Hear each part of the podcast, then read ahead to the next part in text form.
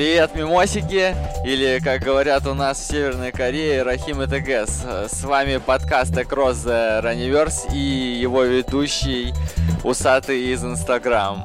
Добро пожаловать и надеюсь вам понравится то, что вы услышите в ближайшее время.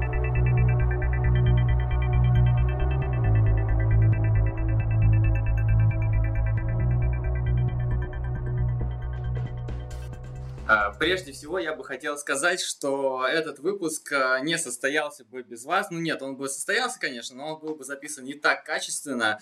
А, ребята, я хочу раз, еще раз сказать вам большое спасибо за то, что вы тогда так щедро надонатили мне на ремонт экрана, и вы перестарались. Там денег было прям столько, что можно было фуру арбузов купить, но я решил потратить их на какое-то улучшение своих, так сказать, материалов и купил вот этот замечательный рекордер, на которого мы сегодня будем писать э, подкаст. Подкаст сегодняшний будет посвящаться студенческому спорту, в частности, чемпионату NCAA по легкой атлетике и по, кросс-кантри. Э, гость э, специальный Алсу Лениман. Она училась три года в Америке, в штате, в штате Мичиган и, э, так сказать, э, понюхала все, что только было можно. Вот, э, Алсу, привет, спасибо, что э, уделила время. Сегодня мы будем тебя мучить вопросами. Я готова. Да, я думаю, что этот подкаст могут послушать э, многие молодые ребята, которые задаются вопросом о том, э, как уехать э, в Америку, как попробовать вот этот вот студенческий спорт, который на Западе. Вот, поэтому начнем, конечно же, с Азов. Расскажи, пожалуйста, как так получилось, что ты оказалась в Америке, и когда ты впервые начала задумываться о том, чтобы уехать учиться туда? Ну, насчет Америки я задумалась, но не в плане того, чтобы поехать учиться или там жить. Я задумалась просто съездить, посмотреть. Меня всегда тянуло, всегда хотела знать английский язык. Вот. Ну а здесь, получается, я тренировалась. А, к тому времени я уже выполнила мастер спорта, достаточно неплохо, считаю, выступала по своей возрастной группе. Вот. И в один прекрасный день я получаю сообщение через Facebook, как ни странно, от тренера из Южной Каролины, что не заинтересована ли ты поехать в Америку, тренироваться, учиться и, и подобное. Я сначала, конечно, не то чтобы не поверила, немножко опешила, потому что до этого ничего такого не приходило. Вот, а потом уже, когда эмоции подостыли, написала, спросила, мне прислали информацию. Я серьезно не восприняла сначала, как бы так вот. А потом, через какое-то время, пришло еще одно приглашение а, уже из тренера от Флориды. Вот, и тогда уже начала потихонечку все узнавать, интересоваться, и тренер как-то меня заинтересовал. И уже пошел процесс. А, в итоге, если сейчас вкратце рассказать, просто описать, я съездила во Флориду на два дня, у меня был такой визит-трип, и посмотрела, познакомилась с тренером, с командой, и все было классно. Это был мой первый выезд за границу потренировалась с девочками, это было два дня в Америке, я там просто а, акклиматизация, эмоции и все такое. Вот, я приехала и уже приняла решение, что да, а, я, наверное, я хочу поехать, попробовать, и тем более у меня всегда была проблема, что я тренировалась одна, это просто вообще, я бегала одна, не, не, не с кем бегать, я очень, для меня это тяжело очень давалось, потому что я человек коллектива, мне нужно кто-то, чтобы меня мотивировать, мотивировать, чтобы росли результаты, и там была группа, там 15-20 человек, и я просто, о, круто, нужно, нужно попробовать, я всегда хотела знать английский язык, и английский язык уже знала к тому времени более-менее, вот, а, и вот процесс был запущен, я начала готовиться. Так, а вот небольшое уточнение, ты переехала из Казани. Вот, то есть э, просто приехала в Америку чисто на два дня, но это был такой, да, визит-трип, потому что, я думаю, не каждый университет может себе такое позволить, а, потому что изначально я собиралась в университет Флориды. И а, это большой университет, он входит в топ-100 университетов по академическому уровню, вот, по атлетическому уровню, я думаю, все, многие знают а, Гранта Холлоуэя, не знаю, как по-русски правильно сказать его фамилия, вот. Это а... парень, который сейчас из 13 секунд 110 барьерами вальнул, такой огромный спринтер. Да, и там еще очень много спринтерских, э, спринтеры у них очень сильные, технические виды. Длинные дистанции тоже достаточно солидные, вот, и там как раз был вот этот вот тренер, и, э, конечно, очень много эмоций было по поводу этого трипа. Я просто, да, поехала, и они оплатили мне полностью, получается, и поездку туда-обратно, и питание, проживание. Вот, просто вспоминаешь, даже мурашки по коже. Да, что... Да. Я даже ему руку, руку даже пожала, я помню, я просто не знала, что он, насколько он крутой. Вот, но там, конечно, он легенда сейчас в этом университете. Он очень, у него там и олимпийский чемпион, и чемпионы мира впоследствии уже. Вот, и сейчас тоже очень классные бегут и прыгают. Вот. Как ты выбрала в конечном итоге колледж? В итоге я собиралась во Флориду, все, думаю, все уже готово, все, а, э, экзамены сдала, но в итоге мне не получилось, у меня а, не было достаточно баллов по экзамену TOEFL, вот. Сколько э, у тебя было? У меня было 74, надо было 80. Ага. Вот, и как-то не получилось там, а, даже с этими баллами, ну, не пошло. Еще там несколько обстоятельств, которые не поспособствовали. В итоге, если сокращать немножко историю, я попала в Восточный Мичиган.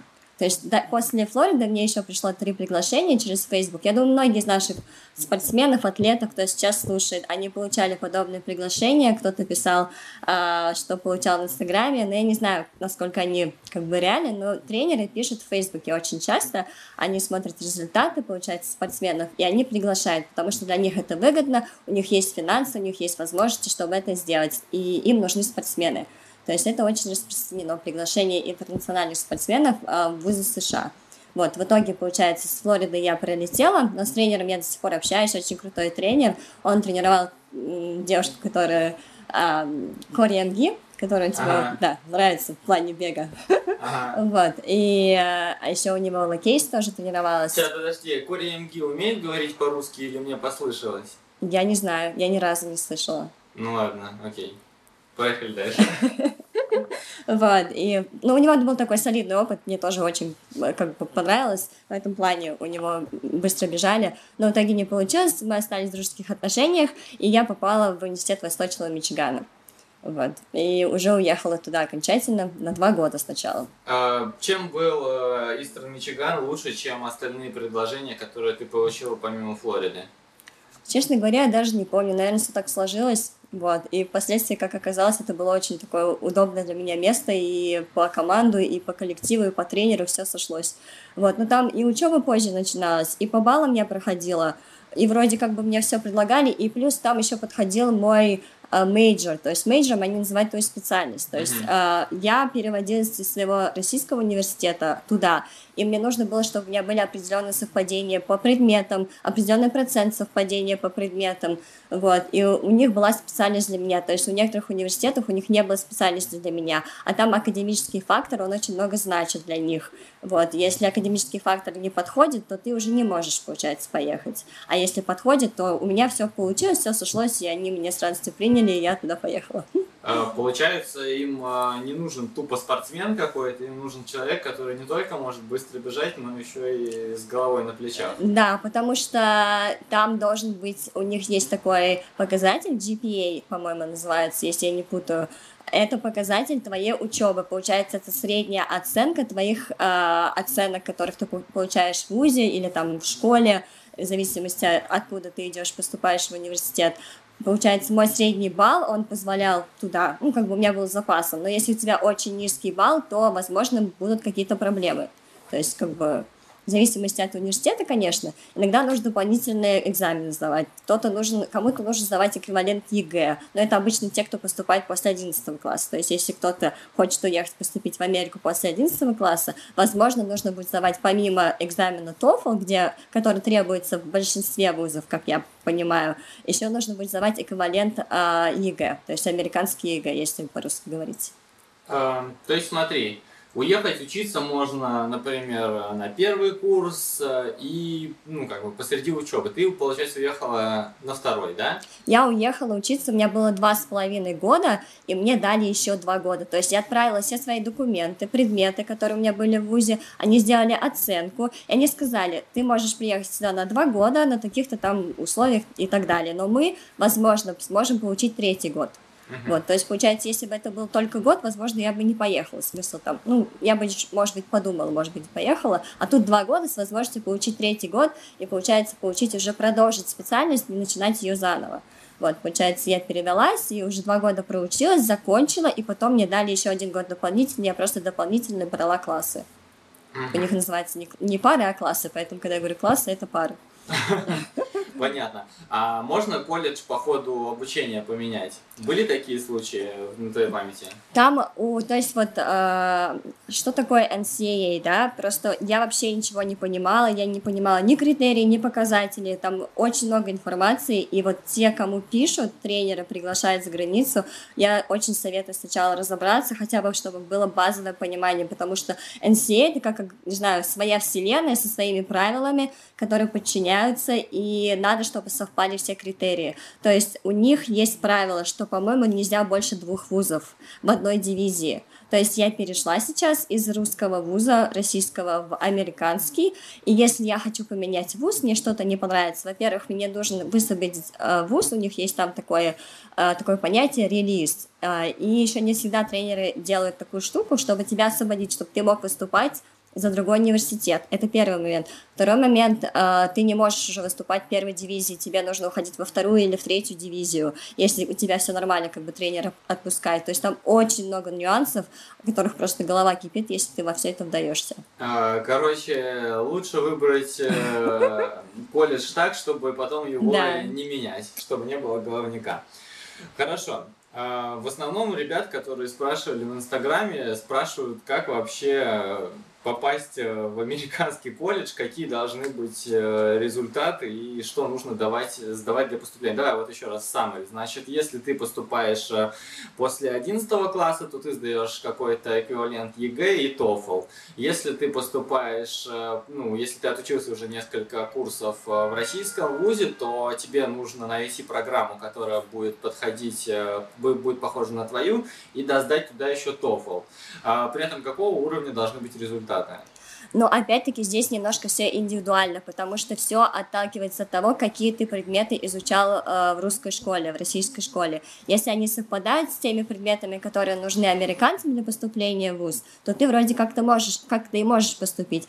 Если нет, у них есть колледжи двухлетние, куда они тебя берут, и после двухлетнего колледжа ты поступаешь, уже переводишься в нормальный университет. То есть там вот очень они щепетильно относятся к предметам. То есть у них вот своя программа в американских школах, и она отличается от нашей. Вот. И опять-таки нельзя так сказать общее, как бы возвести все в общие рамки. Это все индивидуально. Если кто-то хочет уехать, нужно контактировать с тренером, который написал. Если вам пришло приглашение, отправить, получается, все свои данные, он уже вам скажет, куда лучше, что и как, какой путь лучше. Потому что, ну, тяжело сказать, когда из одной страны в другую происходит такой, как бы, несостыковка многих моментов. Если, если же, получается, вы учитесь здесь в ВУЗе, там второй, э, первый, второй курс, третий уже, наверное, будет сложнее уехать, потому что всего есть 4 года. То есть э, NCA дает тебе 4 года, и NCA засчитывает твои года, которые ты учился э, в ВУЗе э, в другой стране, с которой ты приезжаешь. Вот. Если вы студент первого-второго курса, то да, нужно отправить просто свои предметы, скорее всего, сдать TOEFL, это экзамен английского языка, очень сложный, кстати, я его недооценила первый раз, очень сложный для меня.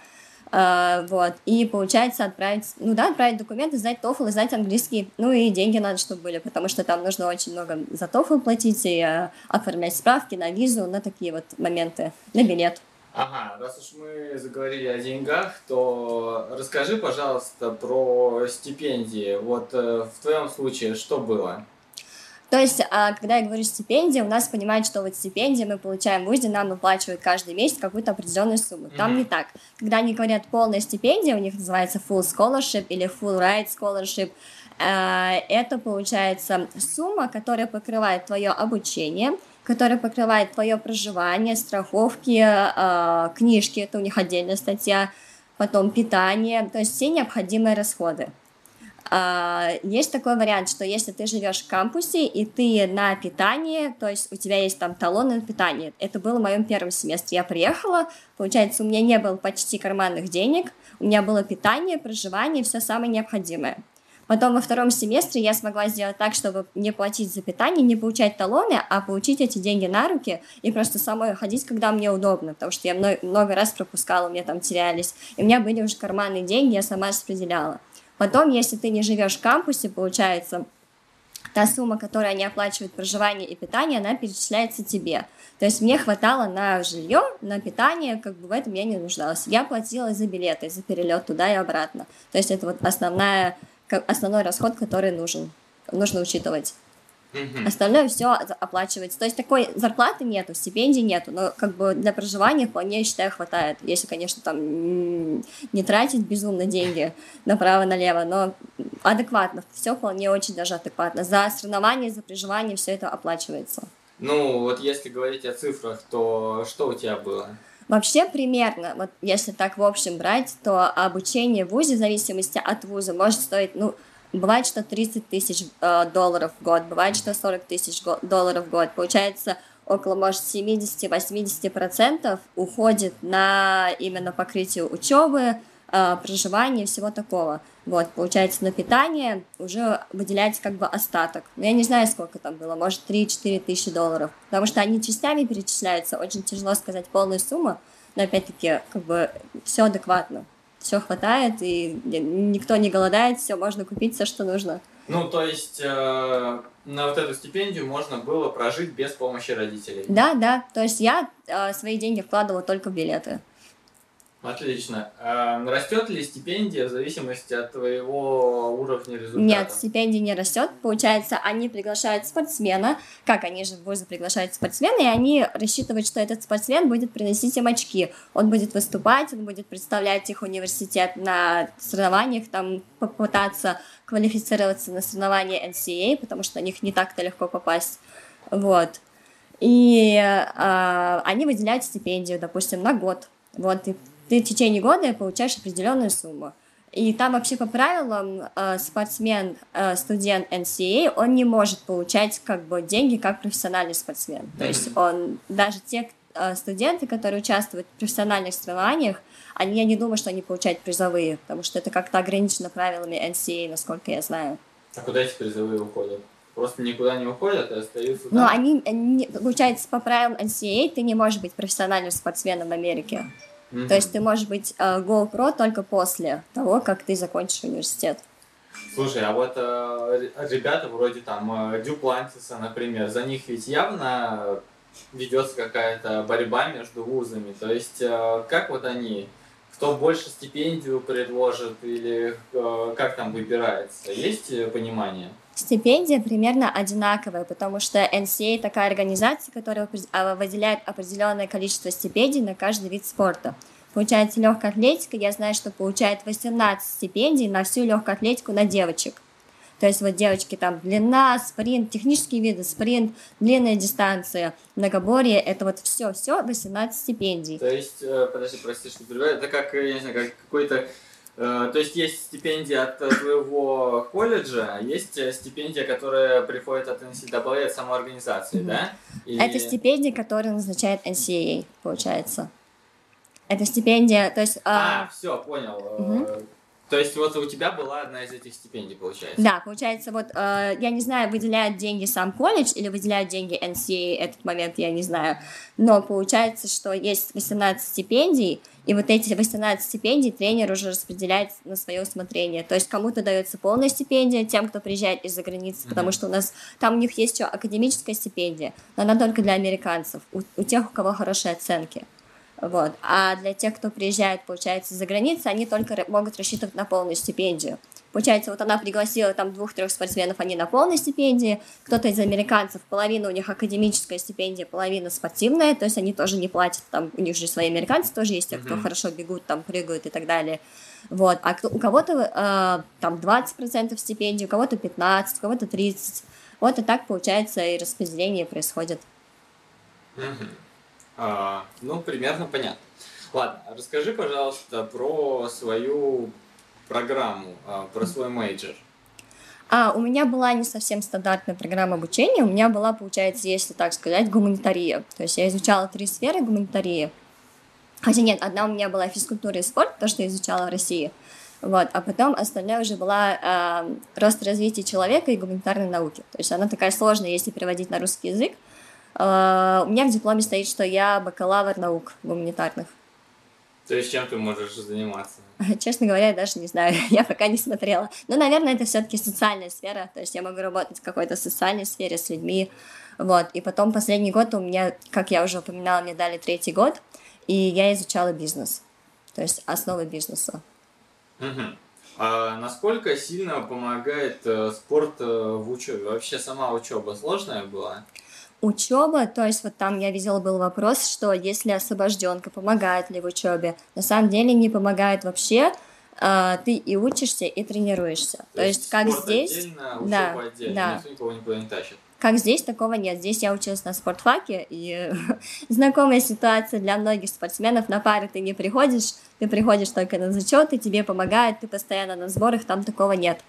И там есть такой момент, что у тебя должна быть оценка не ниже тройки, если переводить на нашу систему, потому что у них нет 5, 4, 3, 2, 1, у них там А, Б, С, Д оценки. Вот, и у них должна быть оценка не ниже тройки, чтобы ты был допущен к соревнованиям. Вот это мотивация. То есть, да, если вы едете туда э, тренироваться и учиться, то вы едете действительно тренироваться и учиться. Вы будете ходить на пары, а никто за вас не договаривается. Но момент такой пары у нас были с понедельника по четверг.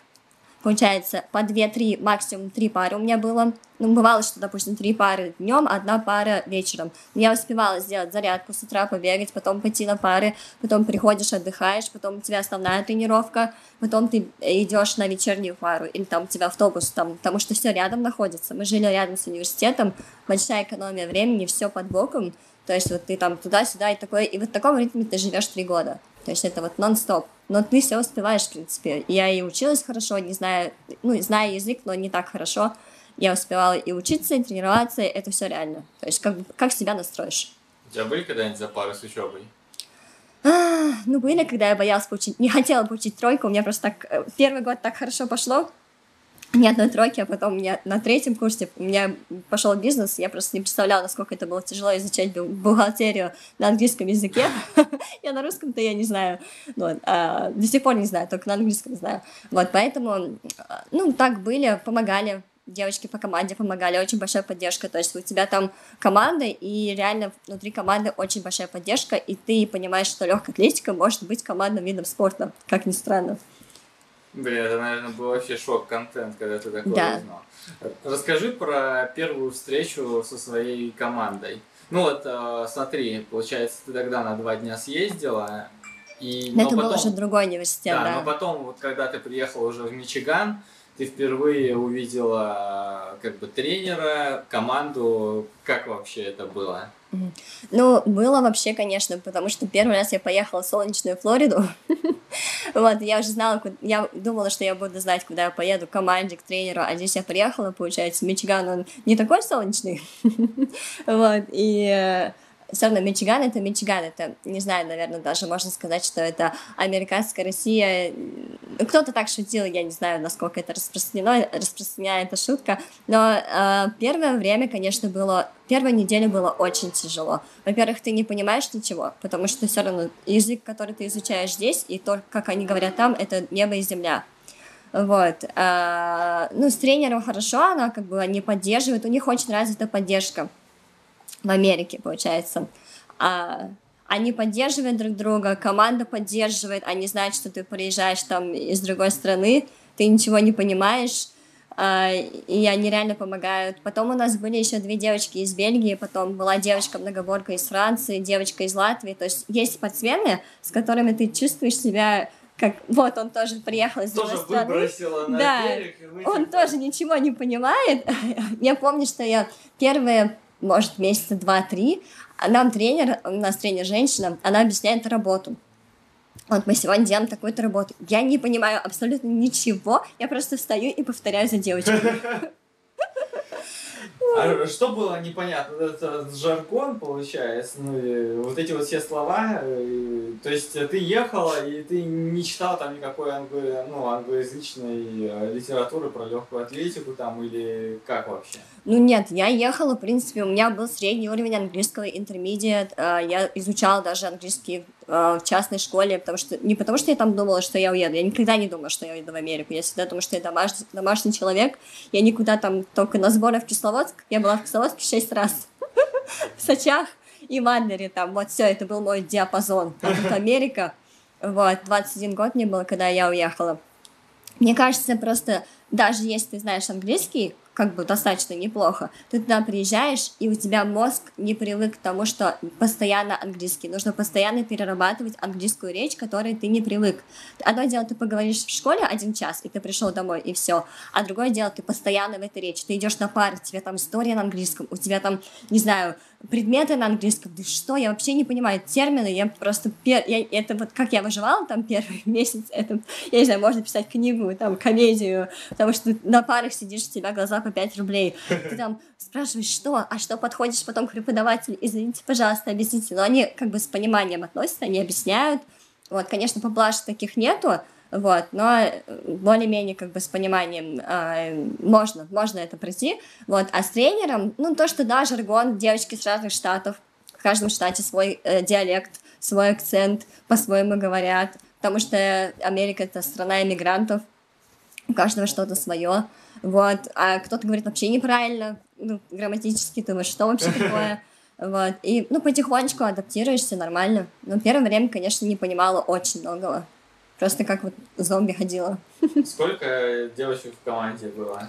Было, ну, а, именно длинные бега, Uh-huh. от 15 до 20. Ну, там кто-то бывает, что кто-то приходит, уходит, там, ну, есть такие плавающие, вот, кому-то кто-то пришел, там, не потянул уровень, ушел, кто-то там переводится. А так, ну, минимум 15 было всегда в длинных бегах.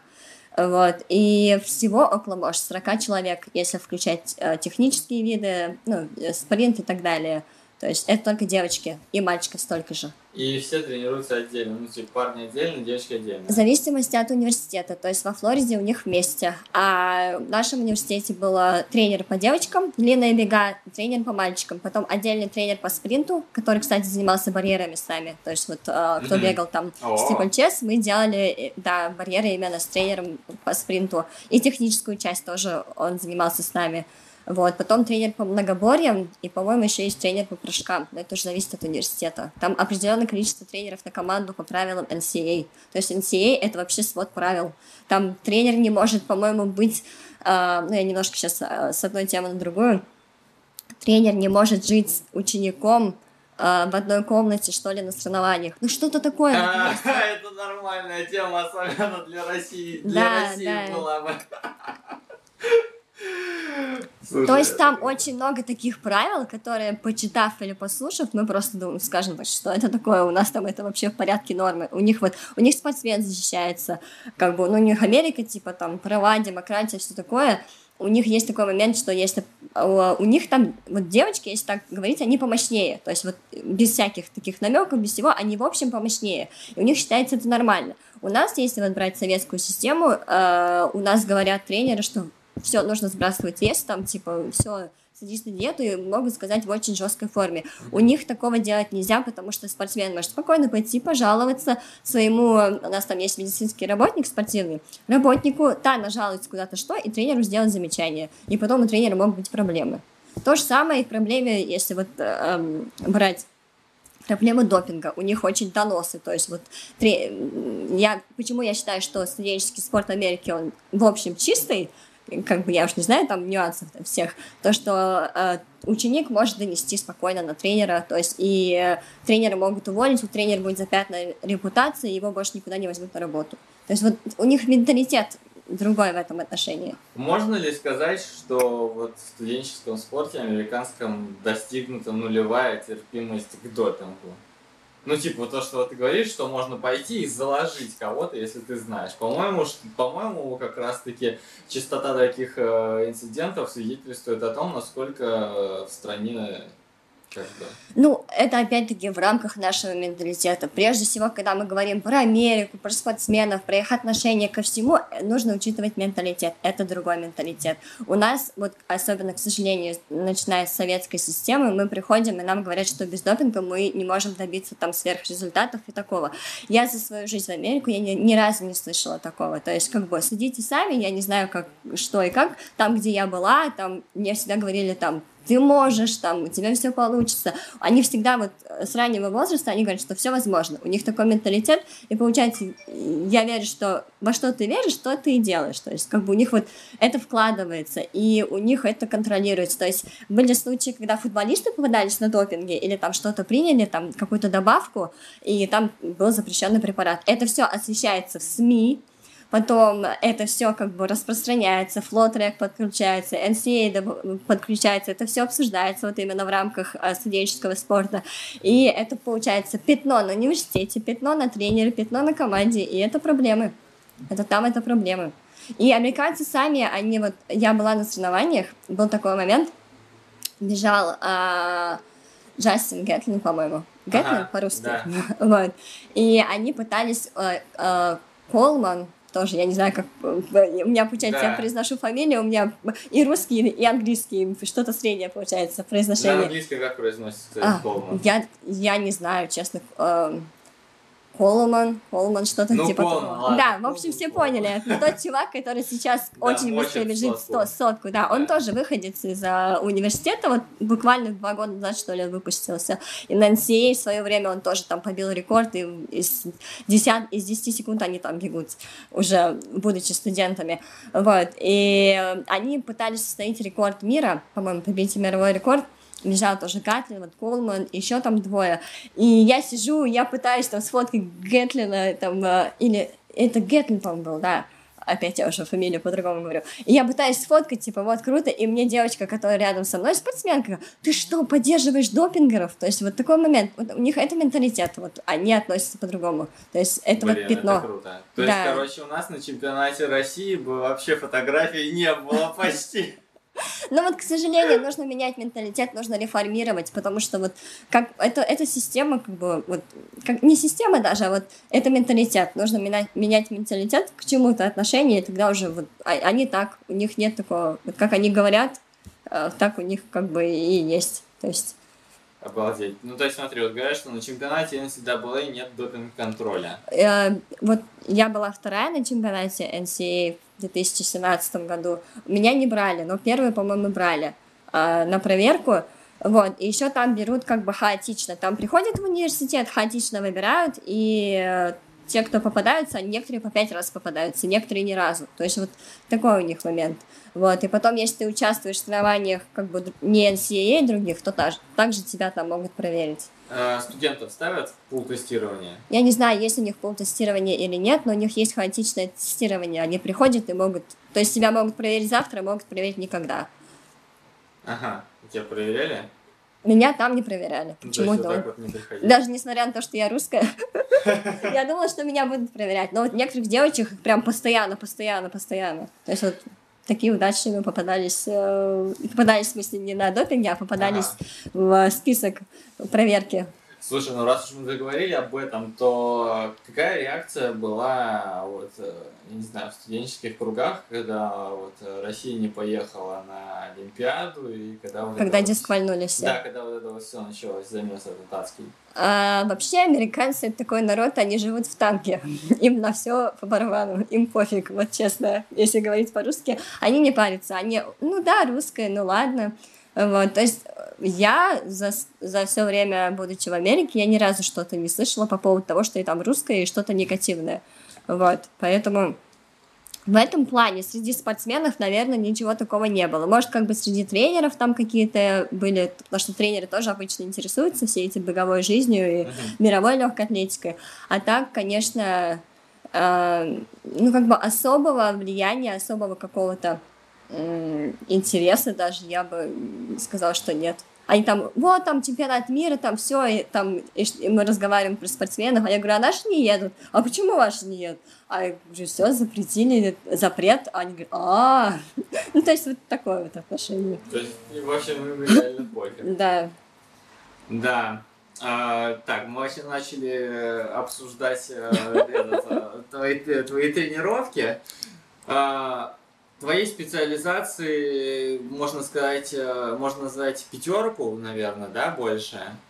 Ну, получается, я уезжала, э, это было, наверное, три тысячи полторашка, а там уже я начала бегать пятерку, э, там объем у меня интенсивность поднялась. Я начала бегать пятерку, и уже на второй, третий год э, начала бегать стиполь. Расскажи про то, как э, там тренировки вот э, были у вас устроены, ваша там большая группа, сильно ли отличалась от того, что у тебя было в России, ну помимо того, что у тебя группа появилась, там сама методика, я не знаю, еще что-то. А вообще, э, в том, наверное, зависит тоже от университета, от тренера, потому что всех под одну гребенку все равно не сгребешь. Но в общем, если так брать, у них э, высокая интенсивность, как мне показалось. Вот если сравнивать с российской системой, я тренировалась у тренера здесь, он мне заложил очень классную базу, за что ему огромное спасибо. Вот. А, и получается, у меня больше было объема, у меня не было интенсивности, если так говорить. Я туда уехала, и я начала бегать быстрые кроссы по 4 минуты. У нас там были девочки, которые бегали, у них, для них это нормально, бегать по 4 минуты кросс обычно. Для меня это было супер быстро. Вот. И работу мы делали два раза в неделю, здесь я делала три раза в неделю. Здесь было помягче, там два раза, два раза работала, но они ударные. Там подключилась силовая подготовка два раза в неделю, здесь я не делала силовой подготовки. То есть у них это э, в большинстве случаев, они идут в зал, у них есть отдельный тренер, у нас есть, был э, в зале, получается, у нас была прописана программа, вот именно для легкоатлетов, для дистанционной группы мы приходим, у нас листочки, у нас задание, мы делаем задание. Э, я не понимала, что мне делать, потому что я не делала, я не знала, что такое штанга, я не знала, что такое, что это вообще. У них еще там э, системы измерения другие, у нас килограммы, у них там... Э, функции. Нет, Нет у них pounds, pounds. Wow. Я не знаю, пуды по-русски. Pounds, получается, 2, 1 килограмм это э, 2,2 э, pounds. Ага. вот, и э, получается, все полное. Ну, как бы мы не делали жесткой такой качалки, но мы прокачивали руки и ноги и делали всякие упражнения на пресс, что тоже мне помогло. Потом у меня был свободный доступ в зал, э, в бассейн, и ну, еще у нас была комната восстановления, мы ее называли. То есть там был вот этот вот а, лимфодренаж, как называется, вот компрессия. Штаны вот эти, типа. Да, да, да, да. Ага. Вот, потом у них а, холодная ванна с, с льдом, это у них классика восстановления. Потом там был кабинет типа физиотерапии, можно было прийти, там у меня там мышца заболела, они ставят а, там что-то типа, я не знаю, физиотерапия. А, Один из видов физиотерапии, да. И получается, у тебя там бац, мышцу разогнали, она у тебя же так не так сильно болит. Ага. Вот, то есть в этом плане все вот вышло из, из манежа, все у тебя под, под рукой. Я ходила в бассейн на место одной э, вечерней тренировки. То есть я плавала, там была сауна. Сауна, конечно, у них это ничто по сравнению с нашей, там холодно. Вот. Но, в принципе, в этом плане вот все под рукой, восстановление есть. Криосауна была, кстати? Нет, такого не было. Ну, это прям люкс, да, уже?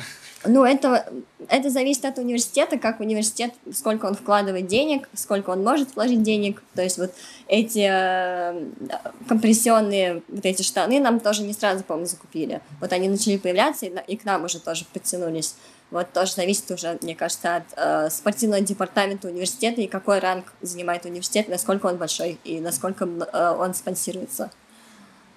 Слушай, ну прикольно, это все равно то, чего э, не у всех, э, не, у, не все спортивные школы в России имеют, а там э, это какая-то вообще база. Но это, конечно, было ожидаемо. Ладно, расскажи про... Вот у всех универов есть спонсоры, да? Вот у вас, например, был Adidas. Да. Как там выстраивается, я не знаю, политика отношений между спонсором и, и студентами? Там ты приезжаешь, тебя сразу по полной экипировке формируют, ты там не можешь носить другие бренды или как вообще это все? На тренировках можно носить все, что угодно. Мы носили все, что у нас было. Вот. А на соревнованиях, конечно же, это а, обязательно униформа, они прописывают. То есть нам выдавались буклетики перед соревнованиями с расписанием, кто когда бежит, что как, когда отъезд, вся информация. Вот. И было написано первый день зеленая форма, во второй день белая форма, в третий день там есть три дня соревнования, зеленая форма опять. Вот. А, получается, я приехала, мне выдали а, вот, дис, длинные бега марафонки, адидасовские кроссовки. Кроссовки я меняла каждые 3-4 месяца, но потому что э, они у меня, эти вот uh, ультрабусты, энерджи бусты, они хватает на 2-3 месяца, все. Не знаю, может, при моей технике бега все потом, все косится, и нужны новые кроссовки. Я просто шла, и мне выдавали новые кроссовки. То есть ты просто сказала, все, мне нужно... Ну, я показывала, я говорю, вот у меня уже выходит вот эта штучка пластмассовая из-под подошвы, давайте, мне нужны новые. Они давали новые, то есть по мере износа дают кроссовки. Плюс у меня были свои какие-то запасные, которых я там приехала, там, я люблю асиксы, чтобы бегать по асфальту, они пожестче, вот у меня там были асиксы и адидасы, то есть, а на основаниях, конечно, одевали адидасы, шиповки адидасовские, то есть мне дали еще спринтерские шиповки для спринтерских работ, для кроссов были шиповки, были шиповки для дорожки, вот, а, и форма основная, как бы, э, соревновательная форма, тренировочный костюм и все необходимое, футболки, лонгсливы, то есть как бы небольшой такой огромный пакет, но все необходимое давали. Угу, блин. Круто. А форма остается после того? Как да, все остается, да. И каждый год, каждый год э, новая типа? Или а, трени... вот соревновательная форма, получается, вот ее выдали, и она была три года. А, но я одевала только на основании, поэтому, в принципе, вполне все, если все вовремя стирать, все нормально. Вот. А так, а, шиповки, кроссовки по мере необходимости, и у них бывает, допустим, через какое-то время обновление формы, то есть, чтобы все выглядели одинаково, они там выдают, в этом году они выдают там лосины, новые лосины там нового формата, mm. вот, на следующий год они выдают костюмы, там, и, ну, в принципе, нужды не было никогда э, в форме там дополнительной. То, что есть свое, есть их, и всегда все хватало. Вот, и на такую погоду, и на холодную, и на жаркую. Вот, они, кстати, одеваться не любят, они бегают у нас там плюс 10, все бегут в шортах, э, там плюс 5 бегут в шортах, в лонг-сливах. Я одна бегу в лосинах, я бегу в ветровке, как положено, в шапочке. Они на меня смотрят, тебе не жарко? Я такая, нет. Ну, они такие конечно, в этом плане. Не любят одеваться горячие. А вот как э, тебе э, было комфортно, некомфортно, ну вот, типа женская группа, там 15-20 человек, э, ну, именно то, что она женская. То есть там была какая-то, не знаю, там, ну, грызня, не грызня, ну что-то там такое вот, какие-то такие темы.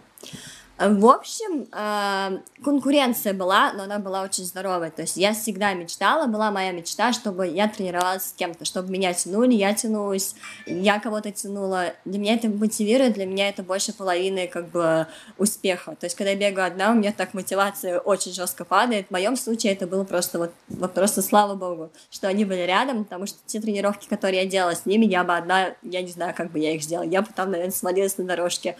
Вот. А так здоровая конкуренция конкуренция, конечно, мы там и бывало, что, допустим, ты делаешь работу, на последних отрезках, естественно, ты хочешь там все там до конца отдать, ага. и ты просто вот рвешься, рубишься. Мы делали, мы бегали там, не знаю, по 200, по 26-27 последние, там, ты сделал огромную работу, и ты бежишь 26-27, только из-за того, что вот ты там, ну, я не знаю, для кого-то, может, это медленно 26-27, но как бы для тех, кто бегает ну, полторашку, тройку, там, пятерку, 26-27 достаточно быстро, да, но это вот за счет конкуренции, что ты вот бежишь, догоняешь, кто-то бежит, когда скоростная работа, те, кто бегает 800 полтора, они тянут, ты за ними там пытаешься не отстать. Все равно и тренер на тебя смотрит, и э, твои товарищи в команде, в команде на тебя смотрят, и сам ты вроде хочешь как бы это, э, себя показать и вырасти в результатах.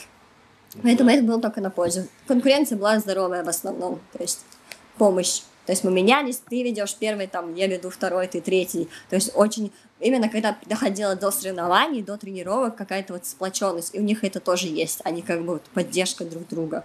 То, что было, что девочки там у них не получается, они там травмы, еще что-то. Девочки прям писали открытки, там, не знаю, записывали видео, там бывало, мы выпускались, там девочки младшие записали видео, как бы обращение, мы там чуть ли не ревели. Ну, то есть вот этот вот момент поддержки очень классный есть.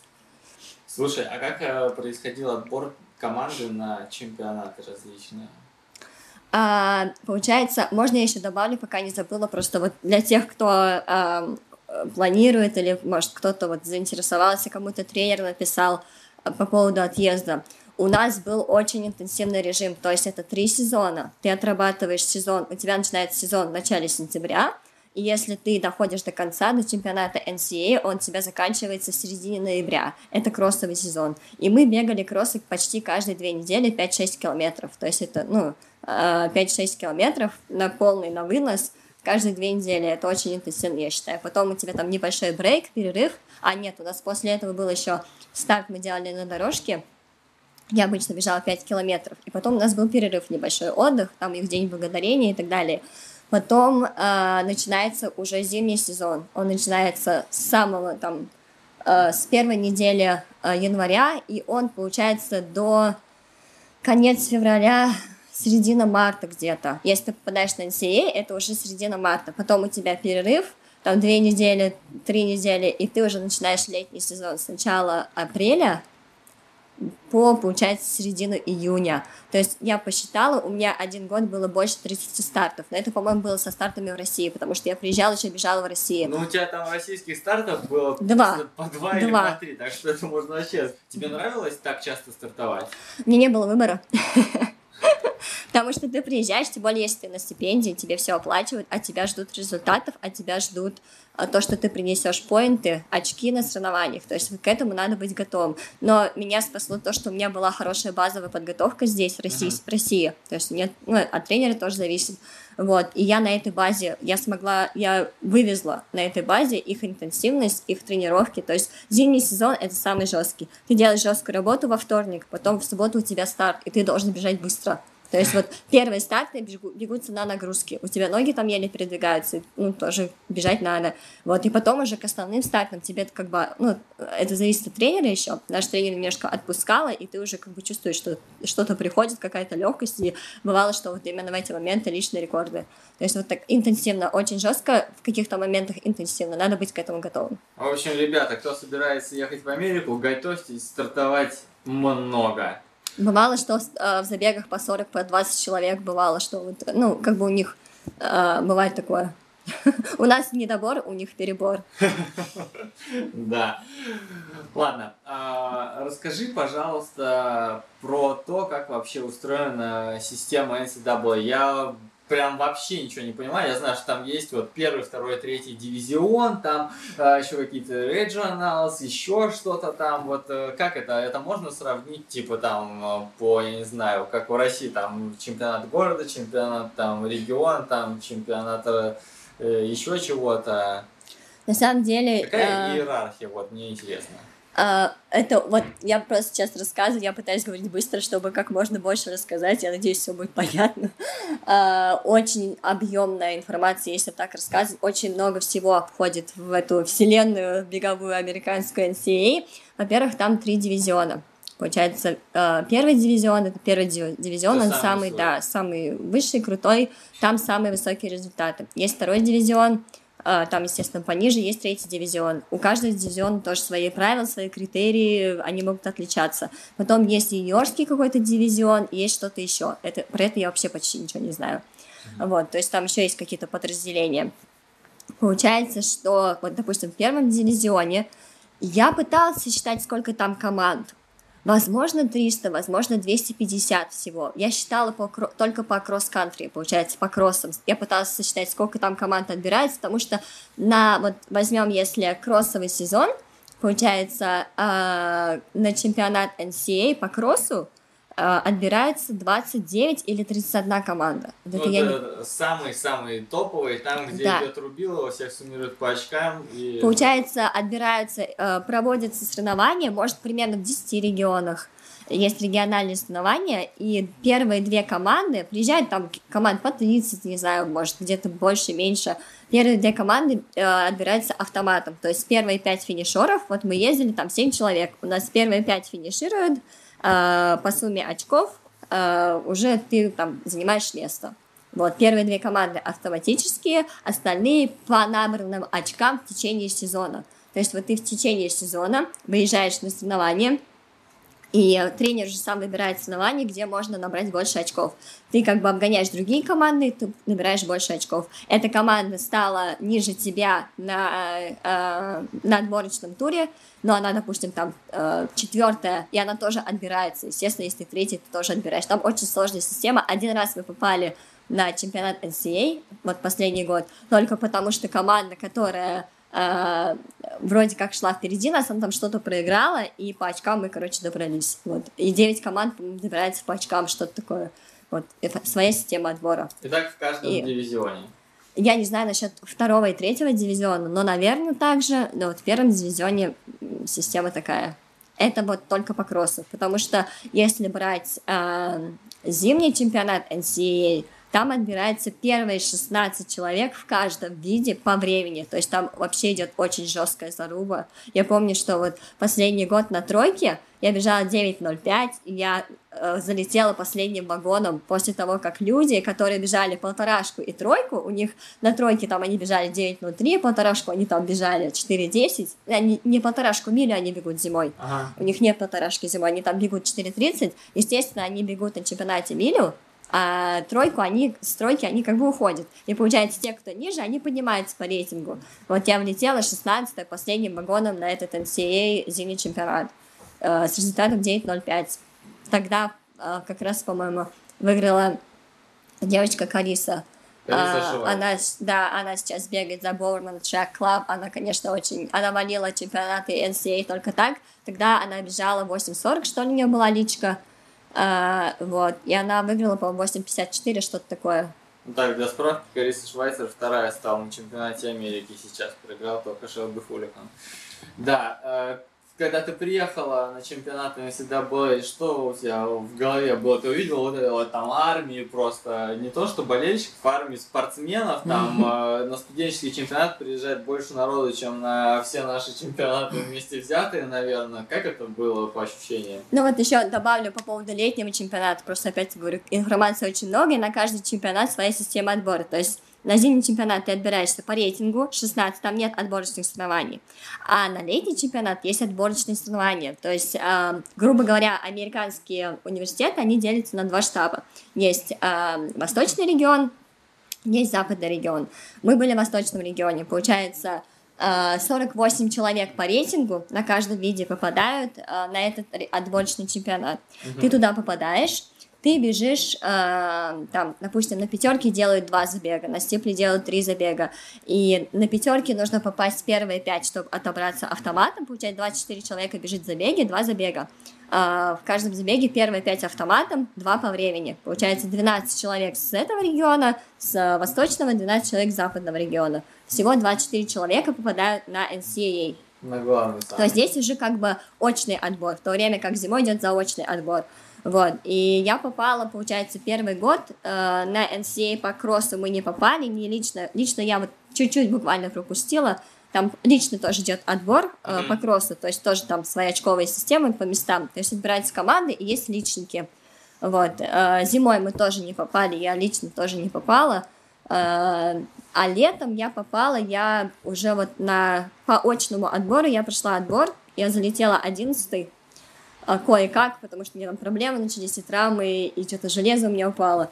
Вот, я все-таки туда попала. Я тогда еще не понимала, насколько все это масштабно и классно. Они там все ходят NCA, NCA. Я так хожу, ну NCA, ну ладно, ну вроде надо попасть. У меня там билет уже куплен на середину июня, что это буду делать, где буду жить. А там строго как бы ты живешь, если ты живешь в кампусе, я жила первый год в кампусе, то ты после того, как соревнование заканчивается, тебя как бы это, давай, до свидания.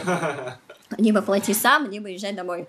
Вот, ну, утрированно. Получается, я попала на чемпионат, еще девочка у нас попала 10 километров. Нет, пятерку она тогда бежала, ошибаюсь. Вот, еще там, по-моему, спринтеры кто-то попал. А, ну, мы приехали, конечно, все круто. Они тебе выдают именной. Это был мой первый именной, по-моему, первый или не первый именной номер, где там, там Алсу Богданова. Ага. Все твое написано.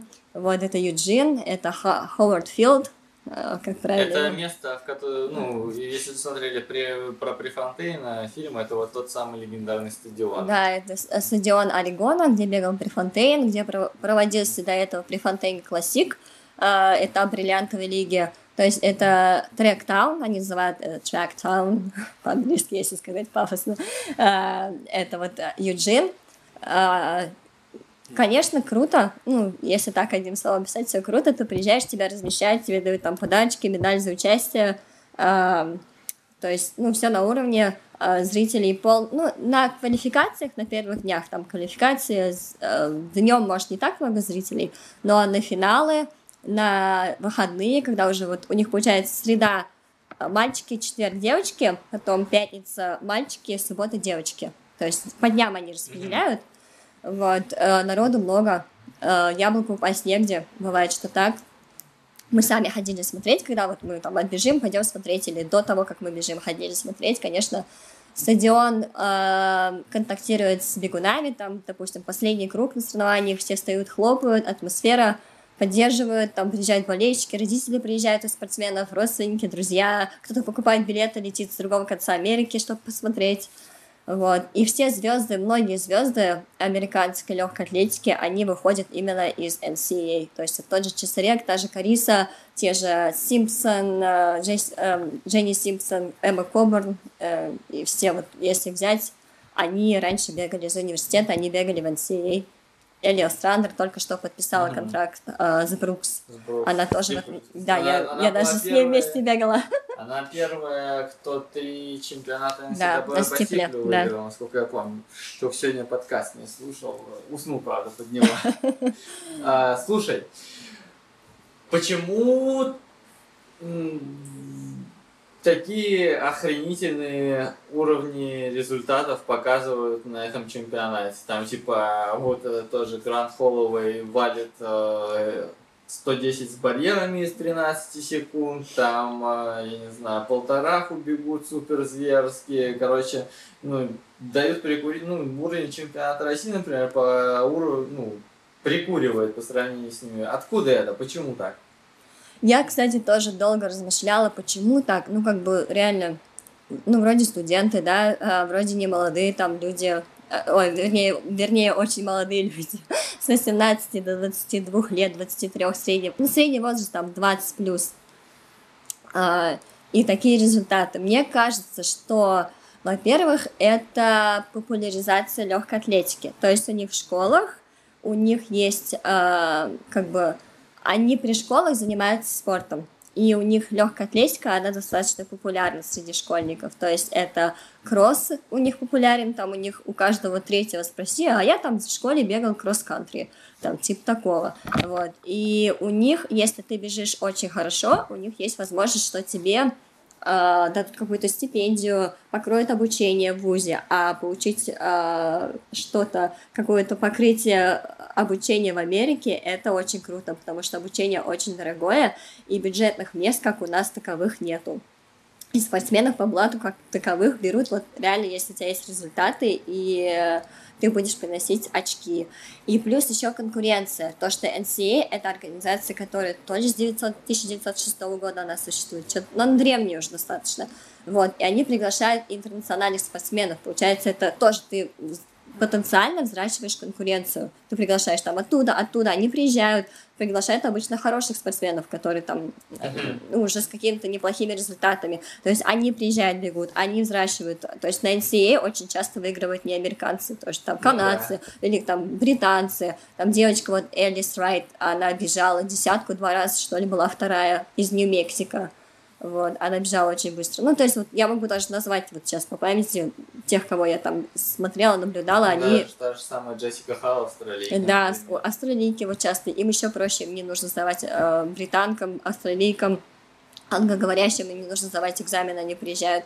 И потом у них, допустим, вот, э, у них очень много кто занимается легкой атлетикой, то есть легкой атлетикой. У нас в команде были там от уровня мастер спорта, если брать по всем, э, по разрядам. Mm-hmm. То есть у них там нет разрядов, там был вопрос по поводу разрядов. У них разрядов нет. Не мастер спорта, мастер ты спорта, кандидат МСМК, им не важно. У тебя есть результат, у тебя есть результат. У тебя нет результата, у тебя нет результата. Все. Как бы это вот главный показатель. А то, что уже звание, это вот страны СНГ, я так понимаю, бывшего Советского Союза. Поэтому конкуренция, и то, что очень много вовлеченных, и там на 100, допустим, человек, у них там, ну, возьмем, ну, грубо говоря, там 10 бегают, а у нас на 100 человек один человек бегает. Ага. Естественно, как бы, если ты умножаешь эту, это число, у тебя процент, шанс того, что у тебя будет больше, будет больше быстрых людей, потенциально, он выше. То есть многие люди у нас не знают, что они могут бегать, они никогда не пробовали, они никогда не, интересовали, не интересовались легкой атлетикой. Мне кажется, вот это очень такой э, как момент, который определяет, почему. Mm. Здорово. Uh, мы немножко затрагивали кросс-кантри. Мне кажется, что это просто какая-то отдельная вселенная, и у меня еще часто мысли были о том, что это одна из, так сказать, основополагающих успеха, что ли, для тех, кто бегает средние и длинные дистанции, поэтому у американцев так все хорошо. Ну, то есть ты смотришь там, например, фотографии, когда вот, э, ну, знаешь, вот эти вот фотографии, где стартовая линия, там просто вот армия, там, я не знаю, сколько там метров, 100 метров, может быть, 80, и все это люди, люди, люди. Тебе нравилось кросс бегать? Вот вообще, вообще я никогда не любила кроссы, если честно. Но там я приехала, и у меня просто... У меня не было выбора, и мне нужно было их ну. бегать, мне нужно было их полюбить как-то. Вот, потому что я всегда считала, что я... Э, вот дорожка и я, и все. А кроссы бегать это вообще не мое, я там устаю быстрее на них горки и все такое. Но там, конечно, никто тебя не спрашивает, но э, было такое, что я стартовала в забегах, вот в NCA там, или в отборочном, 250 человек стартует в один тот же момент. То есть там огромная линия, несколько команд, у каждой команды там 5-7, иногда 10 участников, иногда и больше. То есть это вот такая толпа, и там, там я научилась бегать в толпе, там я научилась бегать э, в, там, в коробках, не знаю, то есть тактически. Ты там бежишь, и ты половину дистанции просто вот так вот обгоняешь меч, или тебя обгоняют. Ага. Один раз был старт в, университете Нотр-Дам, а у них, получается, стартует, ну, не знаю, человек 200, наверное, минимум, если не больше. И у них очень узкий старт, получается. Старт широкий, он сужается через 300 метров. А я бежала первый раз, и я не знала, что нужно ускорнуться, чтобы протиснуться ага. хотя бы там в серединке. И это, конечно, был трендец, потому что это такая толкучка, и те, кто стартанули медленно, они просто попали вот в эту вот толкучку. Кто-то падал, кто-то нам что-то. Вот такое тоже бывает. Блин. А, ладно, вот у тебя личник 1543, да, на пятерке? Да. Тебе, как ты считаешь, э, кросс тебе помогли? Да, абсолютно. Короче, да если хочешь бежать быстро, то нужно бежать кроссы. Я вот просто смотрю, у нас было поколение, вот та же самая прослойка, например, рыбаки бегали кросс, там Леша Леонков бегал кросс, да, Степа Киселев бегал кросс. И у них как бы сейчас, ну, все нормально, они бегут достаточно быстро, да, ну, понятно, есть там всякие примеры, типа Искандера, но это скорее это исключение. Да, в общем, э, кросс-тема. Да, и еще хотела добавить, что э, вот я уезжала с личником 16.34 у меня было, и то есть вот за два года у меня упал до 15.43. 15-43. Ну, конечно, я, конечно, я уже, уже начинаю заговариваться, а, ушла на более длинную дистанцию, но тем не менее кроссы и вот эта интенсивность, они очень классно помогли, подняли и выносливость, и дыхание и тому подобное. Короче, все на чемпионат России в Суздаль. А, у меня был еще один вопрос. А, когда ты еще не уехала в Америку, ты зацепилась здесь вот это вот время, когда мы пытались натурализовать кенийцев. Я, кстати, как раз это было в Казани, это было а, в моих глазах практически. Вот, я потому хочу спросить. Вот смотри, есть, например, пример, когда они у нас тут замерзли и чуть не вымерли, а есть э, в Америке, например, вот армия Америки, да, там Пол Чилима и вот эта вот вся банда, которая в Колорадо Спрингс сидит, их там, я не знаю, человек 25, наверное, и у них как бы все хорошо. Тот же самый Чилима приносит медали с, с Олимпиады, с чемпионатов мира, там а, парни неплохо стипль бегут, и вообще, ну, как бы выглядит все круто. Почему у них получилось, у нас не получилось? Нам тоже нужно было 20 человек, или у нас климат не зашел, или, я не знаю, мы просто на чудо какое-то надеялись. Как ты думаешь, почему у них да, у нас нет? Ну, наверное, по этому поводу я много сказать не могу, потому что все-таки мои знания это вот NCAA, то, что я сама видела, через что сама проходила, но если так вот, э, чисто мое мнение, все-таки в Америке, если брать средние результаты, показанные самими американцами, не натурализированными, они все-таки достаточно высокие уже. И когда ты натурализ когда ты приводишь спортсмена из другого э, государства и в двух словах делаешь его американцем, даешь гражданство, чтобы он себя бегал, это не так явно. То есть он как бы, он вроде и бежит, но он все равно, там есть другие американцы, которые круто бегут, у них типа очень большая... Да, тебе еще надо постараться доказать, что ты там пробежишь. Вот, а у нас как-то, я не знаю, почему у нас не получилось. Может, как-то действительно кенийцам не подошло, или там, я не знаю всех нюансов, но как-то они все-таки это по-другому делают. И, допустим, тот же Чесарек, который, Эдвард Чесарек, а, он, я не знаю, он получил гражданство, не получил, Но потому он до сих что... пор не получил еще. Потому что у него на одних основаниях было написано USA, кто-то сказал, что он получил, а на других вот э, уже там Кения. Вот. И я, я слышала, что он пытается получить гражданство. Я не знаю, насколько. То, что он не выезжает, по-моему, из страны, он тренируется в Америке. Вот.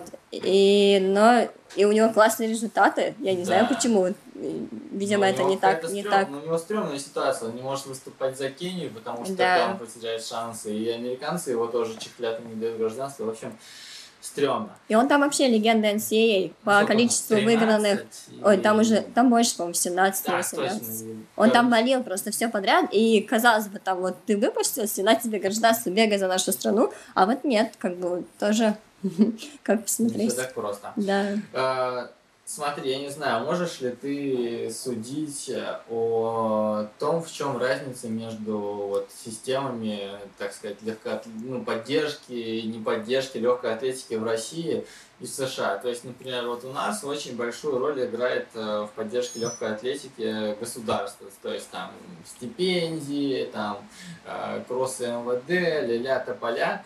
А, как я вижу, что у американцев как будто бы этого всего нет, и у них есть вот спонсоры, Мгм. и есть там, грубо говоря, ЮСТФ, которая помогает поехать на Олимпиаду там, или на чемпионат мира. Вот э, в чем различие, на твой взгляд? Ну, я все-таки думаю то, что а, независимость от государства, коммерция, то есть все построено на коммерции. У нас мы зависим от государства, от ставок, от э, стипендий, там а, у них все по-другому, у них нет вот этих МВД, там, насколько я знаю, всего того, что э, как бы за счет чего Выживают выживают наши спортсмены, да. То есть первый этап, если ты студент, ты проходишь этап NCAA, и ты хорошо бежишь, то, скорее всего, ты можешь рассчитывать на бесплатное обучение, проживание, э, поддержку со стороны NCAA, ты на полной стипендии, допустим, или у тебя там частично покрывается, частично у тебя академическая, если ты хорошо в школе учишься, вот. А потом уже это вот как бы NCAA, это такой период для многих спортсменов показать себя. То есть вот они показывают, э, вот мы там быстро бежим, и они уже выпускаются, и им предлагают спонсорство. Есте- Естественно, если там звезды какие-то, там типа Холлоуэй, Кобурн, э, там, не знаю, тот же, той же Кори МГ, она подписалась в New Balance, как только выпустилась, насколько я знаю. Вот. И вот ты получаешь спонсора, у тебя уже есть платформа, чтобы двигаться дальше. И потом уже, я не знаю, там дополнительно бывают спонсоры, там кого-то Red Bull спонсирует, к примеру, кому-то, кого-то там еще спортивное питание. Вот примерно так. Если... А, Если бы у нас не было господдержки и все пытались бы как-то, ну, найти себе спонсоров, а как ты думаешь, э, было бы лучше? Я даже не знаю, потому что э, нужно популяризировать, популяризировать легкую атлетику в первую очередь, потому что они говорят, что у них это не популярный вид спорта. Но если сравнивать с Россией, это у них очень, я говорю, вы что, у вас очень, попу- это у вас очень популярный вид спорта, потому что легкая атлетика там и здесь, к сожалению, вот, ну, нам есть к чему стремиться, и дай бог, чтобы она развивалась, и, не знаю, благодаря таким, как ты, и другим там, потому что когда вот я уезжала, почти ничего такого не было. Сейчас есть и сбор бег, и э, Across the Runniverse, и, э, и все такое. То есть появляются вот эти вот а, а, медиа-ресурсы и все такое, что популяризирует легкую атлетику, и, слава богу, на чемпионате России уже, как говорят, больше народу было. Вот. То есть нужна популяризация, чтобы люди интересовались, люди вкладывались, привлекали спонсоров. Там за счет этого вылезает. То есть там люди едут и покупают билеты на чемпионат, у них уже ты сам выставлял в Инстаграме, что у них продают билеты на олимпийский отбор. Олимпийский отбор у них, вот мы были как раз на чемпионате NCAA перед олимпийским отбором. Там целая реконструкция была. Там такой кипиш они подняли. Там даже наш NCAA немножко потеснили, скажем так. Потому что у них там Olympic Trails, э, Trials, и все это, это главное событие легкоатлетическое, все туда вкладывается. Естественно, там и- СМИ, и вещание. У нас были соревнования, даже соревнования как бы небольшие, местные. У меня друзья здесь смотрели трансляцию прямую из России бесплатно. То есть, а такие соревнования, флот-трек берет деньги, то есть ты бесплатно их не посмотришь, тебе нужна регистрация, Да. чтобы посмотреть, и то есть 18 все поставлено, да. А как рассказать, э, ну вот смотри, например, вполне очевидно, что люди не будут просто так смотреть э, за соревнованиями, если там соревнуются какие-то просто бездушные биороботы. Как э, рассказать нашим топ легкоатлетам, что им нужно вести Инстаграм? Ну, то есть ты смотришь, например, да, на ту же самую Кори Инги, там просто 5 сториз, 2 поста в день, и как бы тебе это не надоедает даже, потому что она там что-то рассказывает про свою жизнь, а у нас там у людей пост, я не знаю, раз в месяц, там, ну то, если надавить. Это мне иногда кажется, что это какое-то какие-то пережитки прошлого, и что наши тренера вообще не любят, и там внушили людям, что о, там, Инстаграм, сглазишь, все такое прочее. Как вот вообще в Америке это все выглядит по сравнению с нами? То есть как вот там люди относятся к соцсетям? Как к работе?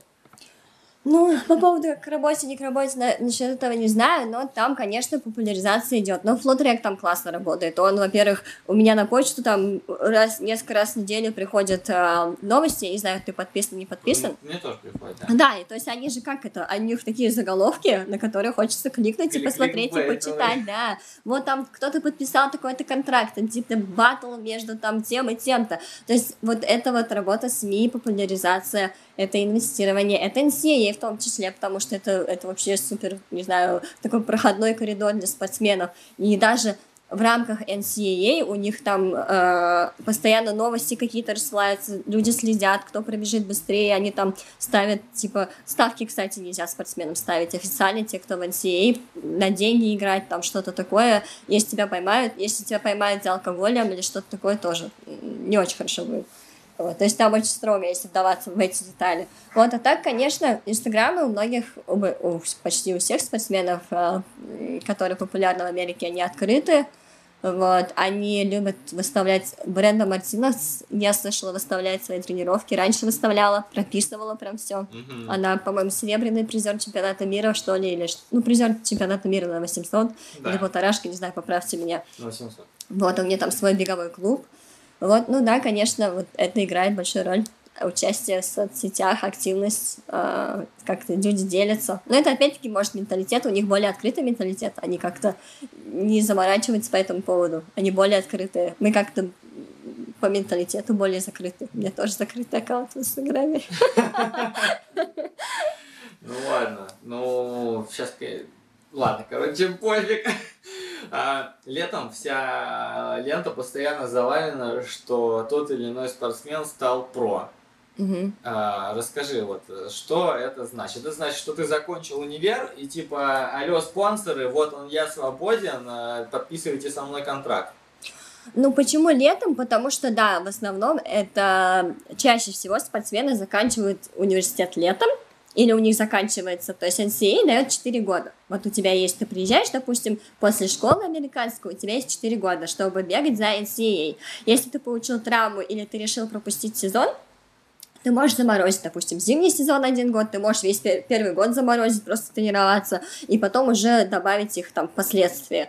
Вот, но всего у тебя ты берешь вот 4 года, у тебя получается каждый год 3 сезона, кроссовый, э, зимний и летний. Вот, и спортсмен уже там отбегал свое, он выпускается, спортсмен может принять решение, если он закончил программу, но у него есть сезоны. Вот, по-моему, у Элли Страндер у нее еще есть сезон, потому что она, у нее была травма, но она, по-моему, то, что она доучилась, не знаю, доучилась, не доучилась, она решила пойти уже про. Она выиграла три чемпионата подряд, что и там еще ловить, она уже звезда. Вот, и как раз на такой высокой ноте, почему, почему бы не схватить спонсорство, контракт, когда тебе предлагают. Вот, и да, получается, закончил университет, отбежал из CA, если еще там хорошо выступил, это тебе плюсик огромный, и вот спонсор тебе предлагает, конечно, почему не согласиться. А, то есть, смотри, если ты стал про, то ты уже не можешь выступать на чемпионате NCAA? Нет, все, ты уже сказал пока-пока NCAA, студенческий спорт, ты уже выступаешь только про.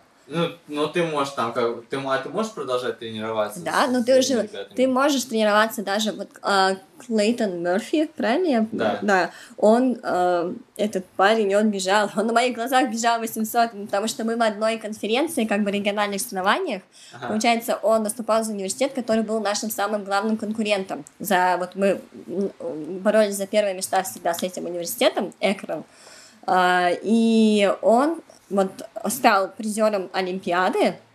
По-моему, он, он как раз в этот год выиграл чемпионат NCAA, тоже вот, а, потом стал призером универс... Э, э, Олимпиады, извините, и потом как раз он, по-моему, получил спонсорство от Nike, и он тренировался первый год э, со своим тренером, насколько я помню. Он еще приезжал на наши соревнования, болел за свою команду. Вот. И потом уже, по-моему, его, его пригласили в Орегон Project, и он уже уехал туда. Орегон Project, кстати, любят в Америке? Ну, то, что тень упала на Салазара, да. то э, как бы многие так говорят, что что-то он темнит. Ну, прям такого нету, что там кто-то там что-то наговаривает. Но все-таки, если вот тень падает, люди уже так недоверительно относятся. То а есть репутация очень много значит в Америке. А кого любят из клубов? Бойерман, наверное, типа самый, самый такой, да? Ну да, ну их любят. Вот Эмма Кобрн, конечно, очень популярна. Симпсон, а, потом, кто Сида Маклафин очень популярна сейчас. Блин, Сида Маклафин она, это просто да, капец. Она вообще, конечно, уникум. Она, она не закончила университет, она вот училась э, в, э, в университете Кентукки, Кентаки. Uh, вот, и пер, один год, и потом она уже выиграла NCAA и ушла тренироваться. Может быть, она учится сейчас где-то дистанционно, Э, не полное время, заочно, там, я не знаю, но как бы как студент NCA, где она должна посещать пары, учиться очно обязательно, то есть ты не можешь учиться заочно и быть NCA, там ты ходишь на пары обязательно, у тебя минимум должно быть 12 э, часов, по-моему, 4, 3-4 пары минимум должно быть э, в семестре, тогда ты можешь выступать. Вот, и она уже ушла э, в профессиональный спорт. Mm-hmm. А, ладно, давай вернемся к тебе. Э, в сезоне 2017-2018 э, ты была названа MAC Most Valuable Performer for your efforts at the MAC Championships. Ага, э, Во-первых, что такое MAC Championships? Ага. Во-вторых, что значит то, что ты MVP? Это Mac Championship, если по-английски. Это, получается, название нашего, э, наших региональных соревнований. Это То есть, mid, вот есть Mid-American Conference. Ага. То есть я не знаю, как это перевести, чтобы это звучало более-менее нормально на русском, но вот у них есть, допустим, э, как бы подразделение, вот дивизия, первая дивизия, она подразделяется тоже на, на свои подразделения, региональные чемпионаты. То есть и в, рак, в рамках этого, вот у нас там было 12 команд, потом есть еще Big 12, э, есть э, Big Ten, то есть большая десятка, есть э, SAC, то есть вот э, South American Conference, еще там очень много. Вот, и там примерно по 10-12 команд в среднем, плюс-минус в каждом э, регионе. Ага. То есть вот в этих вот, э, э, не знаю, как сказать, группах. И для нашего университета, в нашем случае, этот чемпионат, он очень много значил. То есть мы пытались всегда его выиграть. Я бежала там, тоже, опять-таки, для тех, кто хочет поехать в Америку, на этих чемпионатах ты, я бежала, бывало, что первый день я бегу э, полторашку, потом э, забег, потом я бегу стипль финал, потом я бегу на третий день э, полторашку финал, и я бегу пятерку финал. То есть это четыре соревнования три за три, да, три дня. Да. Да, но это был такой максимум у меня, то есть э, рекордное. А так обычно по 2-3 дистанции железно, потому что там чаще всего бывают тактические разборки, и нужно принести очки. Очки приносишь местом, то есть либо выигрываешь, либо топ-3, но иногда, конечно, бывали на полторашке. Вот бывали не тактические разборки, это было весело очень. Но это огромный опыт, после этого ты просто ничего не боишься, и такого, конечно, здесь не было. Там даже бывает, что ты едешь на соревнования, там 3-5 часов в автобусе, ты приезжаешь, там, и вот у тебя соревнования весь день. Ты либо сидишь на траве, ждешь своего старта, либо бежишь, потом отдыхаешь. А здесь мы едем в Чебоксары, у нас три часа от Казани до Чебоксар, мы спим, и потом на следующий день выступаем. То есть, как бы вот, вот это тоже мне так было, ого, ты сидишь в автобусе пять часов еще, и потом нужно бежать быстро. То есть, но это, конечно, не, не важные соревнования, как бы более такие промежуточные. Uh, ну так вот, и ты стала MVP. Да, это Most Valuable Performer, то есть uh, человек... Как в баскетболе. Да, ага. да, да. То есть вот по этим очкам, то, что я делала по несколько дисциплин, я там на полторашке была в топ-3, пятерку выиграла, стипль выиграла. вот. И у меня, кстати, с тактическими бегами немножко лучше, чем э, с бегом на вынос. Вот, у меня э, спринтерское прошлое, поэтому я в конце иногда, вот, ага. меня очень выручало это в Америке. Они прям, у тебя такой финиш, и мне очень помогало. И вот набирала очки, меня награждали вот этой, у меня большой кубок дома, причем не один, вот, и они как-то это выделяют. Потом есть самый, э, они выделяют первокурсника, то есть первокурсник, который набрал наибольшее количество очков. У мальчиков, у девочек, по-моему, это есть. Тренер года, еще там кто-то года. То есть вот после чемпионата подводятся такие итоги. Это, это давало какие-то там, я не знаю, не знаю, что-нибудь давало, кроме того, что вот у тебя есть кубок, там, почет, слава, респект? Нет, это, это все, что, вот, все, что ты сказала, это все, это все что... что это давало. Ну, вот так вот. ну, это просто, да, это просто приятно, тебе дают кубок, а так в денежном плане никаких дополнительных поощрений. Вот. А, ну, нет, как бы, просто это выделяет спортсменов таким образом. А, как ты думаешь, если бы это все материально как-то сопровождалось, это бы, не знаю, как сказать, сгубило бы всю эту прелесть или, или стало бы только лучше? Я не знаю, насчет стало бы лучше, потому что как есть, оно для меня, может, для американцев, они скажут, скажут, вот здесь там, тут надо исправить, здесь плохо, здесь там все. А для меня как бы такая система, которая там все схвачена, потому что мы даже бегали, опять-таки, с одного места на другое, просто очень много всего, что можно рассказать, пытаясь как-то вот, особенно для тех, кто хочет поехать, потому что я ничего не знала про NCA, когда уезжала, вот, и я ничего не понимала, и я понимаю тех, кто, кому пишет тренер, они, что такое, кто ты вообще такой, вот, мы, бег, мы, получается, бегали на соревнованиях, вот э, у тебя есть региональный чемпионат, где ты, получается, приносишь очки и бегаешь, потом бегал по несколько дистанций, потом у тебя есть отбор на NCAA и NCAA, а до этого ты можешь выступать, в принципе, на любых соревнованиях, которые там проводятся.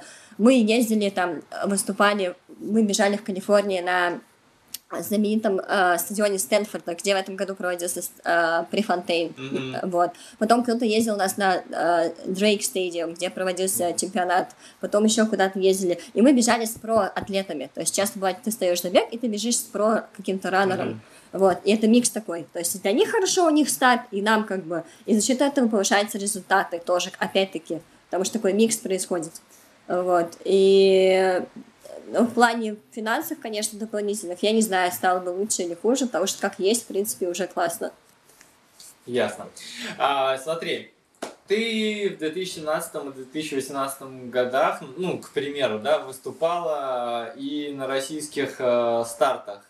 То есть у тебя там вот такой вот паровоз огромный, там 20-30 стартов в Америке, и потом ты там бежал, ну, я не знаю, ты на каникулы рождественские приезжал или... Я приезжала летом только. Вот первый год я приезжала зимой, но я не выступала там, потому что у них э, зимние каникулы, там э, дек... вторая половина декабря, начало января, у них там 2-3 недели буквально, ну, 2 недели каникулы вообще, то есть очень маленький период. И потом второй, третий год я приезжала только летом потому что и долго, и тяжело. Я видел, ты выступала на чемпионате России. Да, да. Например, вот каково тебе после вот этого вот сумасшедшего американского сезона, где все так э, прям, угу. все прям супер, да? Потом приезжаешь в Россию и Еще бежишь надо бежать. здесь. Да не то, чтобы здесь надо бежать, а у тебя тут на трибунах болельщиков нет, в забеге у тебя там, а, ты бегала стипль, например, у тебя там, я не знаю, 10 человек, при том, что у тебя в Америке там 110 а, человек было бы в забеге. Как вот это э, ощущалось? Ну, каждый год по-разному. Первый год я приехала, у меня просто там Первый год, конечно, я вывозила немножко, потому что такой режим, и я пренебрегала витаминами и тем подобным, к сожалению, у меня там железо упало, и все такое, мне было какой-то момент очень тяжело. То есть я поехала на NCA, мой первый летний, я там вообще ужасно пробежала, я была никакая. У меня э, очень, ну, проблемы там появились со здоровьем, потом я вроде восстановилась, приехала, у меня была молодежка. То есть молодежка все равно это не взрослый чемпионат, mm-hmm. и там были тактические разборки, я выступила хорошо тогда, на пятерке, mm-hmm. все было отлично. Вот. Второй год я приехала, мне уже, я уже знала, я уже была готова, я приехала, тогда проблем не было, тогда я, у меня была пятерка по личному, я встала вторая на NCAA, то есть на этом кураже я приехала, отбежала стипль по личному, тоже как раз я начинала только бегать стипль, А, в принципе, нормально. Ну, конечно, хочется уже этой атмосферы, скучаешь по ней, но э, вспоминая давние времена, я же как бы не первый раз сюда, я уже бегала до этого на России, я уже э, знала, куда я еду.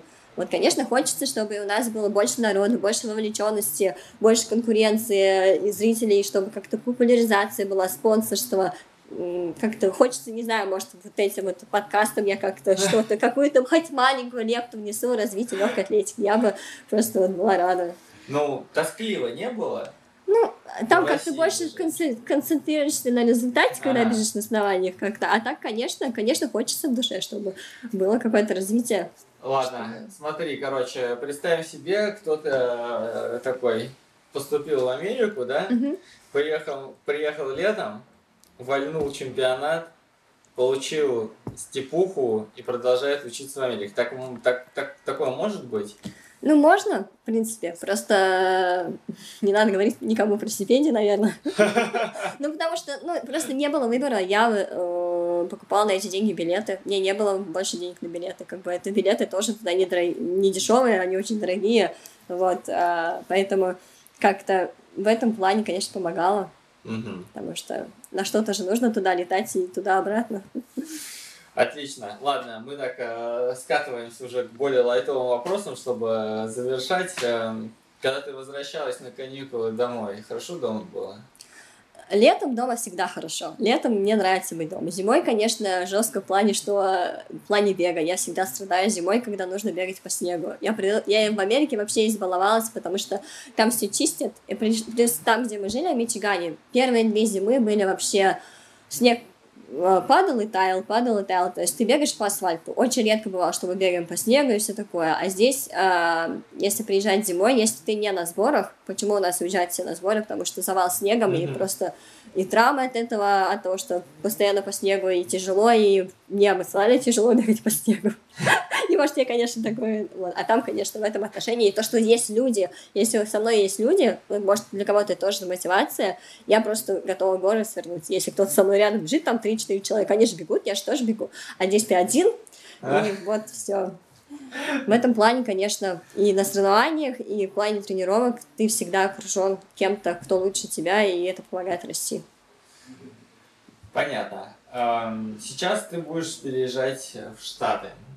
Ну да, но это уже по-другому, по другому направлению или... Вот. А, ну, я думаю, все и так поймут, по какому. Ты долго принимала решение? Ну, легко ли тебе далось решение, что вот, все, я переезжаю в Америку? Ну, насчет переезда тут, наверное, тоже нет выбора, потому что мой муж в Америке. Если я хочу быть с мужем, я должна быть в Америке. Вот. А я думаю, в России переезжать он пока не готов. А, во-первых, языка не знает. И как, как бы в Америке я пожила сама, я жила там, я знаю, куда я еду. То есть, если бы я ехала без вот этих трех лет просто, конечно, мне бы там, может, была и паника, и, может, какие-то представления, потому что думают, что вот Америка там медом намазана, и в спорте там можно халява туда-сюда, там они пашут, американцы очень много пашут. И в плане бега, они бегают очень быстро. Я бегала, я брала дни специально, когда я бежала вообще в хвосте команды, сама, ни с кем, потому что я просто не успевала останавливаться. Они почему-то любят быстро бегать. Вот у них кроссы по 4 минуты, там по 4 ну, не знаю, 15 восстановителей, для них это нормально. Для меня восстановитель это 5 минут. Это очень быстро. То есть, как бы в этом плане они работают очень усердно. Вот. Ну, в плане переезда, конечно, я, ну, я готова, что я знаю, куда еду. Чем ты планируешь заниматься? А, ну, конечно, я соскучилась по бегу, потому что в этом году я не выступала на дорожке, это были пробеги. У меня были обстоятельства, я не могла как бы выступать, и э, некоторые нюансы. Вот, поэтому я тренировалась, бегала пробеги, возможно, э, трейл-ран попробовала, мне безумно это понравилось, очень классно, кстати. Но все-таки я соскучилась по дорожке, поэтому э, если получится вернуться, я вернусь на дорожку, потому что мне кажется, еще есть потенциал, все-таки возраст позволяет. А, и результаты вроде как бы тоже неплохие. А если нет, то, наверное, все-таки пробеги, потому что там это развито. На этом тоже можно как-то и подработать, и все такое. Ну, в общем, спортивная карьера, она не Я, я надеюсь, что нет. Я не знаю, мы предполагаем, Бог располагает, поэтому как, вот, как получится. А ты сможешь продолжить тренироваться, например, со своей университетской командой? В принципе, да, если... Ну, я уже не буду спонсироваться Адидасом Мгм. и так далее, то есть, э, возможно, не, ну мне... просто приходить. Да, да, скорее работать. всего. Там есть, там есть какие-то нюансы, что тебе нужно, типа, быть ассистентом коуча или что-то такое, но есть такое, многие так тренируются. По-моему, Дженни Симпсон до сих пор так тренируется, я не знаю. Она тренируется В Колорадо. Э, это, в Колорадо, да, да. Я Ник забыл, Уиллос как дев- Я тренируется забыл, так же. как девочку зовут, которая с Дженни Симпсон тренируется.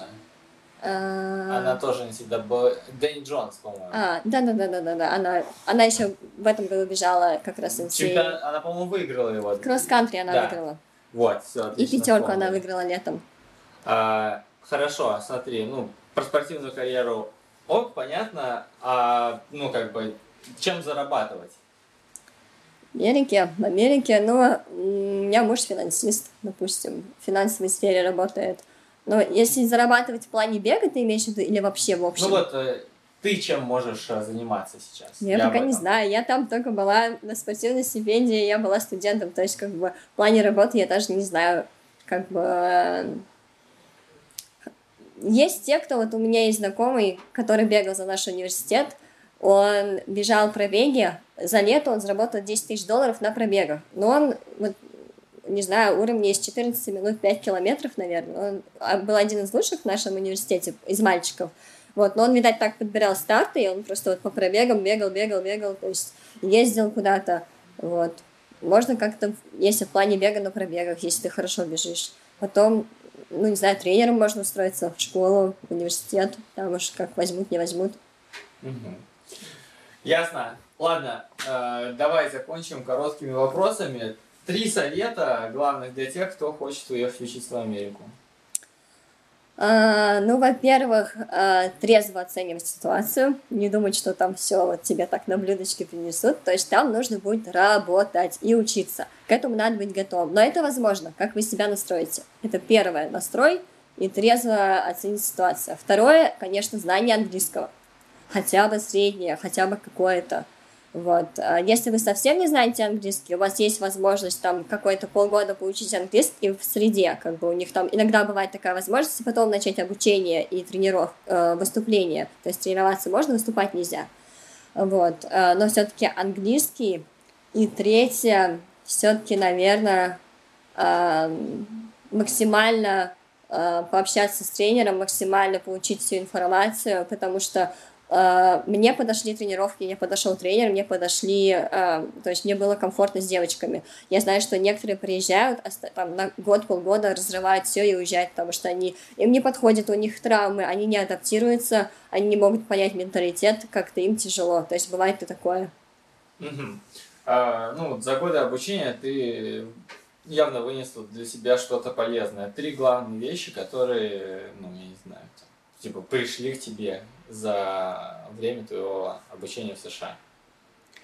Имеешь в виду в общем или в Ну, плане какие-то бега? там, я не знаю, жизненные уроки, там, как это назвать, осознание там чего-то там, ты там поняла, что это так-то, это так-то.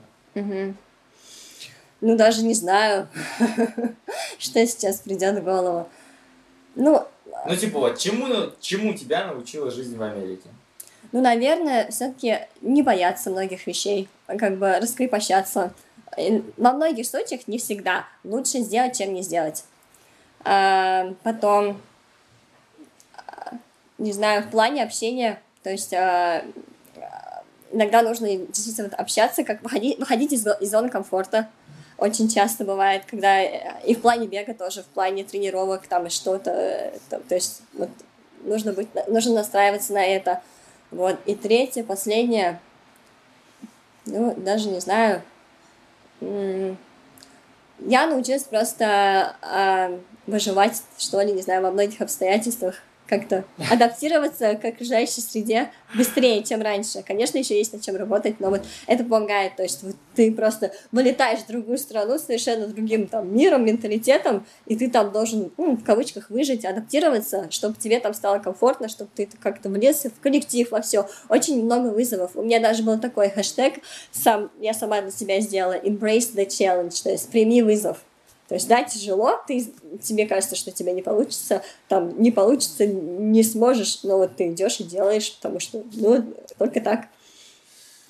Понятно. А, на этом мы закончим наш неприлично длинный подкаст. Э, всем, кто дослушал, респект. Я надеюсь, что вы вынесете для себя какие-то полезные вещи. Ну и э, в целом рассказ Алсу немного приоткроет для вас э, завесу тайны, за которой стоит чемпионат NCAA, из которого я так восторгаюсь. Алсу, спасибо, что рассказала и уделила нам внимание. Тебе тоже большое спасибо.